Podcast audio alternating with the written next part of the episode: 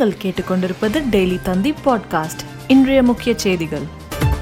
சமூக நீதி போராட்டத்தில் உயிரிழந்த இருபத்தி ஓரு பேருக்கு விழுப்புரத்தில் மணிமண்டபம் நான்கு கோடி ரூபாயில் அமைக்கப்படும் என சட்டப்பேரவையில் முதலமைச்சர் ஸ்டாலின் அறிவிப்பு.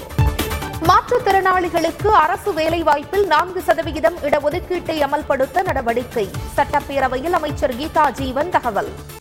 வாகனங்களுக்கு பம்பர் டு பம்பர் காப்பீடு கட்டாயம் என்ற உத்தரவு தற்காலிகமாக நிறுத்தி வைப்பு. பொது காப்பீட்டு மன்றத்தின் கோரிக்கையை ஏற்று சென்னை உயர்நீதிமன்றம் உத்தரவு. பாலியல் புகார் வழக்கில் கைதான சிவசங்கர் பாபா மீது மேலும் இரண்டு வழக்குகள்.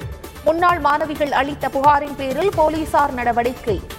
கேரளாவை மிரட்டுகிறது கொரோனாவின் டெல்டா பிளஸ் ஏஒய் ஒன் வகை வைரஸ். ஐந்து மாவட்டங்களில் கண்டறியப்பட்டதாக ஆய்வில் தகவல்.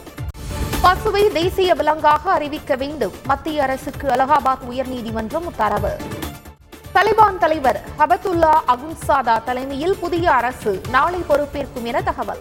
மேலும் செய்திகளுக்கு டெய்லி தந்தி டாட் காமை பாருங்கள்.